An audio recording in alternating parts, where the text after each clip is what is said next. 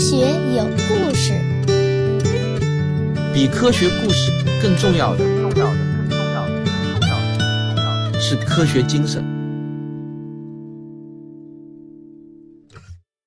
卡尔·萨根和阿西莫夫是上个世纪美国科学传播界的绝代双骄，他们的地位差不多呢，就相当于同时代的金庸、古龙、梁羽生在中国武侠小说界的地位，无人能出其右。他们两位呢，也是互相极为欣赏。卡尔·萨根称阿西莫夫呢是一位文艺复兴时代的巨人，但是他生活在今天；而阿西莫夫呢，则说他这辈子只遇到过两个比自己聪明的人，其中有一个呢就是卡尔·萨根。阿西莫夫是在一九九二年去世的，去世后呢，设立了一个阿西莫夫科普奖，而一九九四年第一届阿西莫夫科普奖的获奖人就是萨根。两年后呢，也就是一九九六年的十二月二十日，卡尔·萨根也因病去世。今天呢，我就来给大家讲讲卡尔·萨根和他的科幻小说《接触》，用科学的视角看科幻，用科幻的思维谈科学。欢迎来到科幻。与科学的世界。沙根首先是一名科学家，他一直到病逝都在美国的康奈尔大学任教。这是一所以天文专业著称的大学，著名的阿雷西博望远镜就是这所大学管理的。据说呢，每年啊，学生们都是挤破了头想要报沙根的课，大概呢只有几十分之一的中签率。作为一个科学家。他在行星研究，尤其是对金星的研究上成果颇丰。他还创立了外星生物学。然后呢，他还是一名优秀的电视节目主持人，在好多个谈天文宇宙的节目中，他做主持人或者嘉宾。一九八零年，美国的 PBS 电视台制作了一部十三集的电视系列片，叫做《宇宙》，请的呢就是卡尔·萨根撰稿，并且做主持人。结果呢？这部片子风靡了全世界，被六十多个国家引进播放。据说呢，它覆盖了全世界六亿多的观众。这部片子成为了 PBS 历史上最受欢迎的节目之一，整整保持了十年的收视记录。卡尔·萨根也因此成为了美国家喻户晓的科学家。而作为一名科普作家，他为电视系列片《宇宙》撰写的同名书籍。在美国《纽约时报》的畅销书榜整整停留了七十周。大家还记得我上期说阿西莫夫的那本书《基地边缘》停留了二十五周，这就把阿西莫夫乐的是屁颠儿屁颠儿的。《宇宙》这本书的中译本呢，由吉林人民出版社出版过，我家里呢就有一本，但是好像呢现在不太好买了。这是一本非常棒的天文入门读物，我可以推荐给大家。另外呢，他还写过一本科普书，叫做《魔鬼出没的世界》。那这是一本批判伪科学的书，尤其是重点批判了通灵术、特异功能、地球上的外星人飞碟等等。这也是我非常喜欢的一本书。它是一本提倡科学精神和理性思维的重要著作。虽然呢是在二十多年前写的，但我认为它对当今的中国依然有很强的现实意义。这本书呢不难买，也推荐给大家。最后呢，我就要讲他的科幻小说了。这是个传奇。一九八零年十二月，此时的卡尔·萨根因为电视片《宇宙》正是如日中天，风头那是绝对盖过了阿西莫夫。十二月五日这一天呢，卡尔·萨根就向出版界放出了一个大消息，他说：“啊，我要写科幻小说了，想签我的呢就来投标，价高者胜出。”最后的这个中标价竟然是一个天文数字，预付两百万美元啊！你没有听错，是两百万美元。而几个月以后呢，那个总是喜欢沾沾自喜的阿西莫夫老爷子，因为出版社预付给他的《基地边缘》五万美元，到处宣扬。我打赌呢，他肯定知道卡尔·萨根的这个预付价码，但是他在自传中呢，故意就给把这件事情忘记了。这本书呢，一直到了一九八五年才正式出版，并且在他去世后的一九九八年，获得了科幻小说的最高荣誉雨果奖。这是沙根留给我们的第一本。但也是最后一本科幻小说，这是一本很容易被科幻迷忽视掉的极品。关键的原因呢，用一点通俗化的语言讲呢，就是太硬了，以至于数学、天文、物理知识如果不够扎实的话，阅读起来呢会有点儿吃力，也很容易看着看着就睡着了。在小说的前一半，有非常大的篇幅是探讨宗教和科学的关系，有很多内容都涉及比较深入的科学哲学思想，所以呢，看着不太像是一本小说，一直要到小说的后半部分。才越来越像是在讲述一个科幻故事，以至于呢，大多数人都熬不过前一半，没有耐心读完。还有一点原因呢，是卡尔萨根呢，他毕竟是一个科学家，文学创作方面呢不是他的强项，因而小说的文笔和叙事呢都显得比较粗糙矮板，在设计悬念、渲染气氛、抖包袱方面呢，他都不怎么有天赋，这与成熟的小说家确实是不好比的。但是在我的心目中，这本小说依然是地外文明题材的巅峰之作，非常对我的胃口。科幻小说呢，我认为最重要的是它的魂，而文笔呢是次要的。这本小说是我所看过的所有科幻小说中最硬的。绝大多数科幻小说，比如像之前介绍的《基地》，虽然我们会赞叹这个小说家丰富的想象力，但我们心里呢其实都很明白。小说中的情节基本上都不会真正的发生，离现实呢也是非常的遥远。但是接触这本小说却不一样，他所描述的那些事情啊，有可能随时都会发生。或许呢，就在你听我这个节目的同时，它就突然发生了。像他写的这种科幻故事，不仅仅是一部小说，它的前一半呢，甚至可以完全当一本科普书来阅读。对真实的地外文明探索活动都有一定的指导意义。那么，这就让我来给你细细讲一下接触的故事。你听我讲完呢，也就不用再去看原著了。我精彩的地方一个都不会给你落下。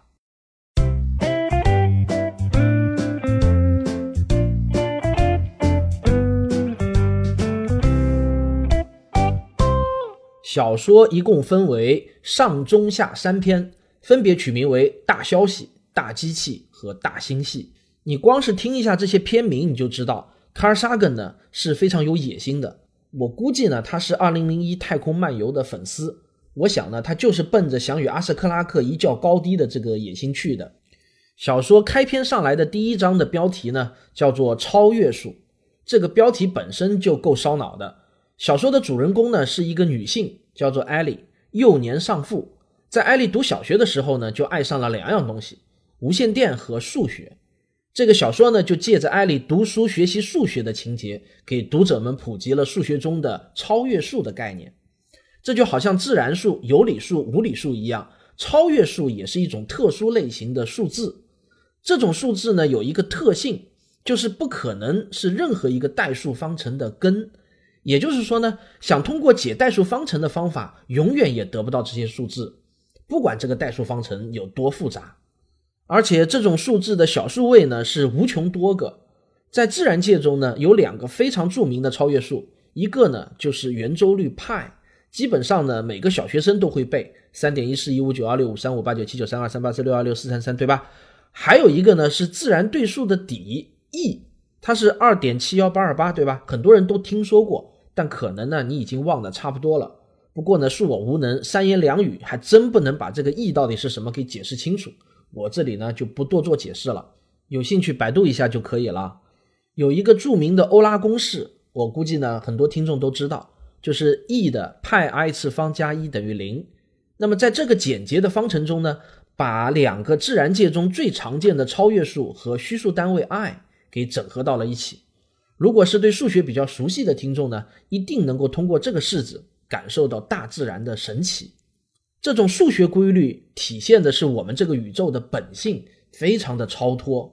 我之所以要花上这么大的一个篇幅给你解释什么是超越数，对于你理解小说最后所展现出来的那种科幻的魅力，我把它称之为呢是一种触及灵魂深处的魅力，非常的重要。小说的第一章和最后一章是完美的呼应关系，但是由这部小说改编的电影。竟然呢，很遗憾的删除了整部小说中最最震撼的这个情节。所以呢，如果你看过电影没有读过小说的话，请千万不要以为你自己已经完全知道了情节。好，我们回到故事上来。艾莉长大以后呢，就成为了一名优秀的射电天文学家，师从于庄木林教授，在一个叫做“白眼巨人”的射电天文望远镜阵列工作。这是一个由一百三十一台射电望远镜组成的阵列，静静地竖立在新墨西哥州的荒原上。这个“白眼巨人”呢，是卡尔萨根虚构的，但它的原型呢，是美国新墨西哥州荒原上的盛大射电望远镜阵列 （VLA） 啊。由二十七台二十五米口径的射电望远镜组成，这差不多呢，也就是地球人到目前为止建成投入使用的最大的射电望远镜阵列了。目前全世界正在建设中的最大的阵列呢，叫做 SKA 平方公里阵列，是由全世界很多个国家共同参与建设的。咱们中国呢，还是发起国之一，估计呢还是投资最多的。这个阵列呢，分成了两部分。一部分呢建在南非，一部分呢建在了澳大利亚，最终总的天线数量加起来呢将达到三千个，远远超过了盛大阵列。它为什么叫平方公里阵列呢？就是把它的所有接收面积加起来呢，可以刚好达到一个平方公里。预计呢是在二零二四年建成。埃里在白眼巨人的工作就是搜寻来自宇宙中的地外文明电波。这项工作呢极为艰巨，最主要的困难有两点。第一呢是银河系的星辰数以千亿计，到底朝哪个方向监听是个问题。第二呢，从理论上来说，频率也是可以无限细分的。那么到底在哪个波段上监听呢，也是个问题。这些问题呢都使得收到地外文明的电波含有极大的运气成分。但终于有一天，好运气降临到了艾丽的头上。一个来自二十六光年外织女星方向的强烈信号突然出现，这个信号的强度之高，甚至用调频收音机都能够接收到。这里呢，我想告诉大家，来自宇宙中的无线电的信号的能量啊是非常非常低的。全世界迄今为止所有的这个射电望远镜接收到的信号加在一起呢，还不够加热一杯热水的。在射电天文学上，用央视级来作为信号强度的单位。一般的信号强度呢，都只有几个央视级，但是艾利他们收到的这个信号的强度竟然达到了几百央视机，所以呢，一开始都以为这应该是来自某个人造卫星之类的东西。可是他们很快就发现，这个信号源确实在随着织女星一起运动，这个特征呢是极为重要的。如果是人造天体，它很难做到这一点。很快呢，艾利他们就排除了人为信号的可能。接着呢，就有了一个更加重大的发现：这个脉冲信号的振幅能够转换成一组组的数字，而这组数字呢，则是一百个不断循环重复的质数序列。这两件事情一旦被确认，几乎就可以肯定，人类收到了来自地球以外的智慧文明的无线电波信号。因为呢，自然界是不可能产生质数序列的。全世界都被轰动了，人类在宇宙中并不孤独，还有跟我们一样的智慧文明在向我们呼唤。这个信号呢，就被称之为大消息。大消息随着织女星的东升西落，从早到晚不停地向地球传送着，而且一直就没有重复。这就带来了一个问题：没有任何一个国家能够全天二十四小时不停地接收信号，因为地球在自转嘛。当射电望远镜被转到背对着织女星时呢，就无法再收到信号了。虽然呢，当时的全世界分为了东西方两大阵营，八十年代美苏的这个冷战呢还没有结束，但当如此重大的这个科学事件降临的时候，全世界还是联合了起来，结成了一个大消息协作同盟，每一个国家负责接收一部分消息，分享给所有的成员国。与此同时呢。对这个消息的解码工作也在紧张的展开。从表面上看呢，这个脉冲信号的振幅可以转换成一组质数序列，但这仅仅只是大消息的第一层含义。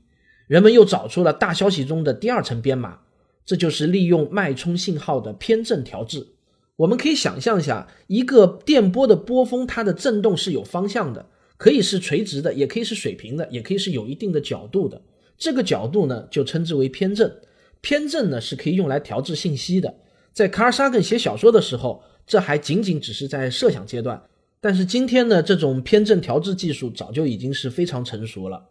大消息的偏振信息被解码后呢，最终就转换成了一段带声音的视频。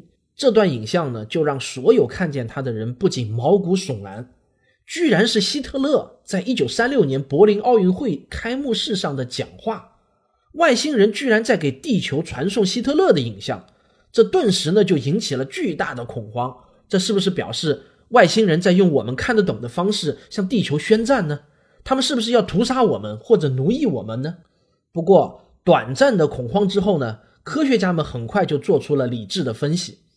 一九三六年的这次奥运会开幕式是人类第一次进行的全球电视实况转播。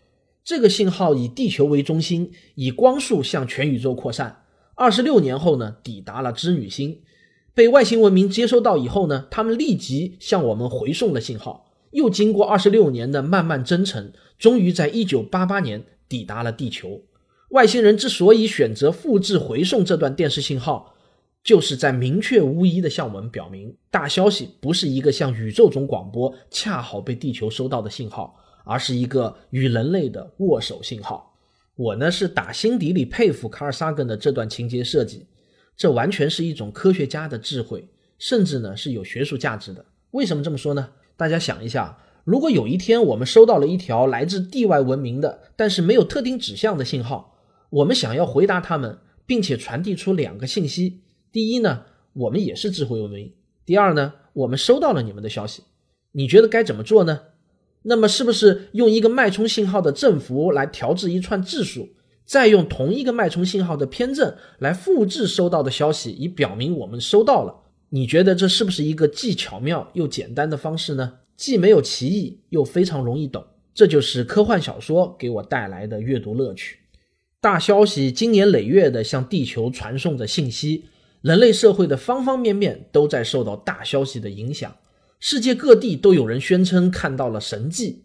一份美国大报的专栏作家呢就这么写道：“人类已经深入了高空。”数学家就担心他们是不是遗漏了一些最基本的发现，天文学家们还担心这颗临近的恒星的状况是不是出了什么问题，政治家们则担心与自己政治体制不同的敌对势力说不定会受到高级文明的赞赏。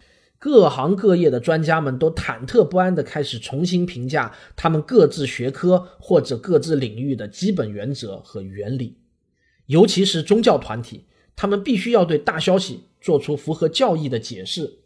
比如说基督教吧，圣经中明确表示了上帝只创造了人类这一种智慧生物，如果地球以外还存在着另一种智慧生物，那么圣经就错了。信徒们对上帝的信仰就会崩塌，这是宗教领袖们无法容忍的。因此呢，他们会把大消息解读为上帝存在的证据。这个大消息就是来自上帝的启示。卡尔萨根在小说中就描写了一次埃里和宗教领袖的长篇对话啊，我觉得非常的精彩。我呢就把这上万字的对话内容浓缩到了一千三百字左右。我想请本期的嘉宾演绎给大家听。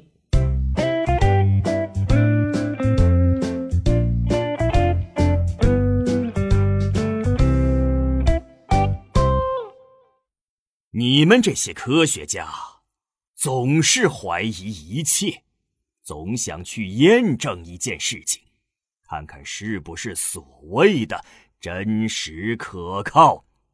但你们所谓的真实，只是那些看得见、摸得着的事物，而神的灵感和启示，你们根本无法获得。怀疑精神之所以得到发展。是因为世界本身就是复杂的，直觉往往是靠不住的。科学家会犯错，神学家也同样会犯错误，这是人类本质的一部分。只有通过实验，真理才能浮现。这套方法看起来很慢很笨，但它能有效的工作。您对上帝的伟大缺乏足够的认识。我们这个时代的事情。在圣经中早有记载，以色列与阿拉伯、美国与苏联核战争、现在的大消息，这些事件在圣经中都可以查得到。例如，在以赛亚书第五十二章，不用念，我很清楚。这些预言毫无例外的都是言辞模糊、具有歧义、可以被任意解读的文字。圣经中有这样的描述吗？比如说，火星是一个赭红色的地方，月亮表面布满陨石坑。再比如说，地球的重量是一个人的一兆兆兆兆倍，没有运动能快过光速。呃，恕我直言，您对相对论并不了解。所有这些，三千年前的人们是不可能知道的。我对您的无知感到遗憾。您知道神使蛇杖吗？赫尔墨斯和莫丘利。经常携带着它，它的样子就是两条蛇纠缠在一起。远在古代，这个符号就用来代表维护生命。这不就是现代发现的 DNA 双螺旋结构吗？那只是一种缠绕，不是双螺旋结构。宗教中有那么多的符号。总会有几样与现代科学发现似乎能扯上关系，但那些其实只是一种纯粹的巧合而已。我想问的是，既然上帝想要给我们传递一个消息，为什么要用符号？为什么不能用一点更加直观的方式呢？比如，在地球同步轨道上放一个十字架，或者在月球表面上刻上十大戒律。为什么上帝在圣经中表现的那么聪明，但是在现实世界中却变得那么含糊不清呢？可是，天空中飞来一个声音，恰恰不就是您说的、您发现的吗？这不就是上帝给我们传达消息的最直接、最明确的证据吗？可惜，亚伯拉罕和摩西。他们都不懂无线电，没有调频调幅设备收听全能上帝的讲话。或许你们认为大消息是来自你们的上帝的声音，但是我想请问，为什么上帝偏偏要选择跟我们科学家对话，而不是选择像您这样的传教士呢？上帝无时无刻不在跟我对话，上帝昭示于我。当世界末日临近之时，对负罪者要做出判决，被选中的信徒将升上天堂。上帝有没有告诉您，他将通过哪个频率跟您昭示？两千多年来，首次来自上帝的消息，竟然是质数，还有希特勒。你们的上帝还挺幽默的。上帝无所不能，幽默当然也能。如果这个信号来自上帝，为什么只从天空中的一个地方发过来，来自一颗固定的恒星？为什么不是来自天空中的四面八方呢？哼，只要上帝愿意，他想让信号。从小熊星座的后门里放出来都行，上帝想做什么事情都可以。什么事情您都解释不了，先生。对于您来说，上帝就是扫除世界上一切神秘现象的万能答案。您基本上不需要思考，只需要说：“上帝能做到一切。”尊敬的女士，我来这里。并不是为了受人侮辱的。基督教徒具有神圣的职责，落实上帝的话语，并让这些话语得到理解。从十七世纪以来，理性从西方社会兴起，这是人类历史上最具有活力和转化力的意识形态，是西方世界崛起的思想基础。我们今天所取得的一切成就，科学技术、工业资本、市场经济、民主生活等等，无不都是理性的产物，而不是你们的上帝。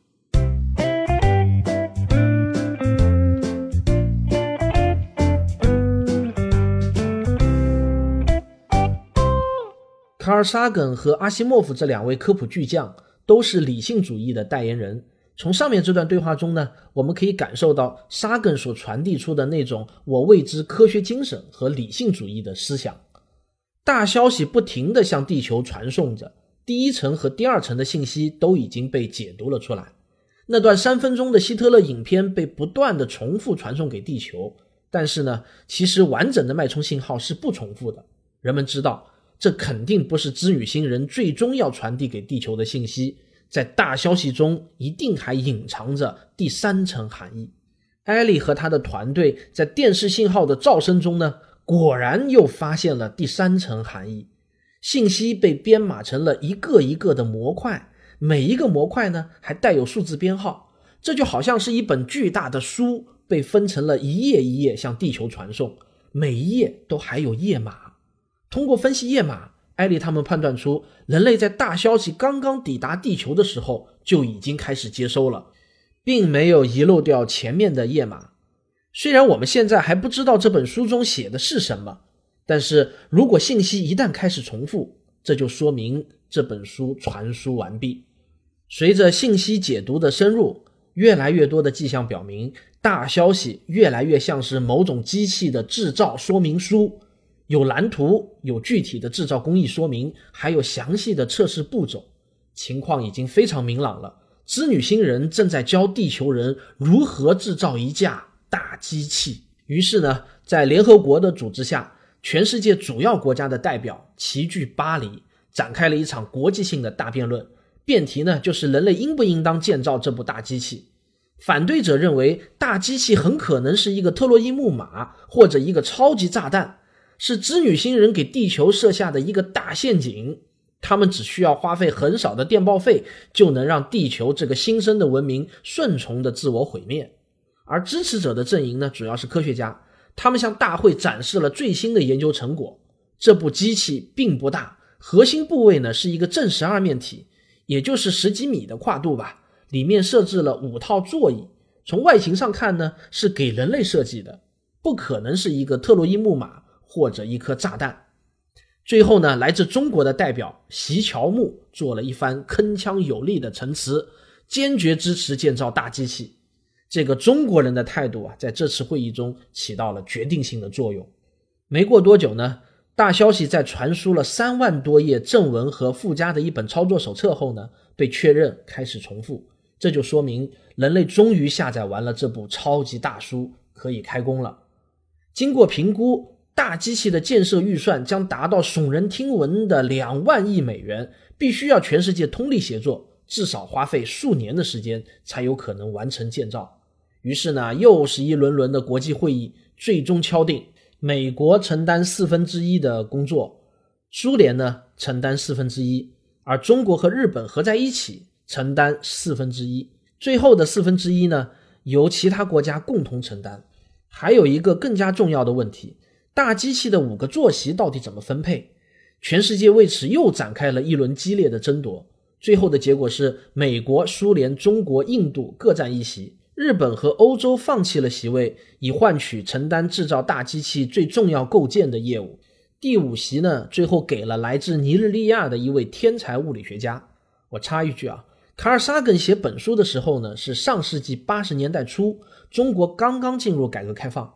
经济实力在全世界还排不上号，而他虚构的大机器开工的年代呢，大约是上世纪末。萨根呢，已经把中国作为了世界第三大经济力量来对待了，这一点呢，还是相当有预见性的。于是乎，全世界最优秀的科学家、工程师几乎都投入到了这台旷世古今的大机器建设会战中。卡尔萨根给大机器的建设过程做了极为细致的描写，科学家范儿十足。例如呢，他写道：当第三十一号部件完成后，放入浓度为每升六摩尔的氢氟酸溶液中，浸泡之后，剩下来的结构元件，其形状应如附图所示。在第四百零八号部件的装配过程中呢，应当置于一个磁场强度为两兆高斯磁场的横截面之间，使得转子达到指定的每秒转速。人类在学习制造这些搞不懂原理但结果却很惊人的工艺过程中呢，科技也取得了长足的进步。我们的主人公艾莉还参与了角逐机主席位的竞争，尽管呢，他太想得到这次机会了，可是最终他还是惜败给了他的导师庄木林教授。经过数年艰苦的建设，终于迎来了大机器总装集成的一天。总装车间设在了美国的怀俄明州，全世界制作的精密零部件都汇聚了过来。大机器的外形轮廓也渐渐地显露了出来。它的最外层是由三个巨大的球面壳体层层嵌套，每个球面壳体呢都可以在磁力的带动下高速旋转。而大机器的中心则是一个优美的正十二面体，里面呈五角星状分布着五把椅子，面朝着正十二面体的中心。但是呢，令人奇怪的是，整个装置看不出任何在人类知识体系下的航天器结构，不像是能够飞上天。并且在座椅上没有任何的仪器仪表，机舱里面甚至连如厕的设施也没有。这只能说明，要么是织女星人忘记了人类的生理需求，要么呢就是这趟旅程非常的短暂，根本不需要生活设施。谁知道呢？正当一切似乎都在顺利的进行的时候，一场灾难却突然降临。有一天呢，当艾莉和庄木林进入到大机器的装配车间参观的时候，一次大爆炸突然发生，工厂遭到了严重的损坏，庄木林也不幸遇难。无数的极端组织宣布对这起恐怖袭击事件负责，但永远也无法确定到底谁是真凶。这只能说明全世界反对大机器的建造的活动已经达到了何种广泛的程度。大机器的这个建设因为这个恐怖袭击就陷入到了极大的困境，因为零部件的制造成本和难度都极高。核心部件呢都只有一套，损坏了，想要重新制造需要时间和金钱。正当艾丽陷入失望中的时候呢，一趟太空之旅获得了意外的收获。他前往位于地球轨道上的一个太空疗养院，拜访了一位叫做哈顿的大老板。这个哈顿呢是大机器核心部件制造商的企业主。他告诉艾丽啊，实际上大机器的核心部件全都有一个用于测试的备份。这些备份件的质量呢，完全过关，可以在很短的时间内重新在日本北海道的工厂中组装出另一台大机器。这就叫山重水复疑无路，柳暗花明又一村。在哈顿的协助下呢，艾利接替了庄木林，正式成为了五人组之一。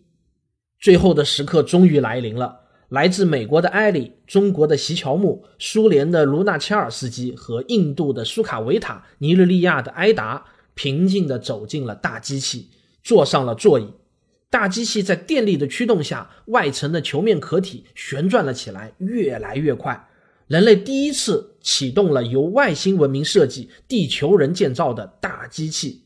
预知后事如何，科学有故事，我们下一期接着为您讲。今天这期节目选自我的付费专辑《科幻世界漫游指南》。如果你觉得没有听过瘾的话，还想听更多的有关科幻的节目，可以到微信小程序“科学声音”中来收听。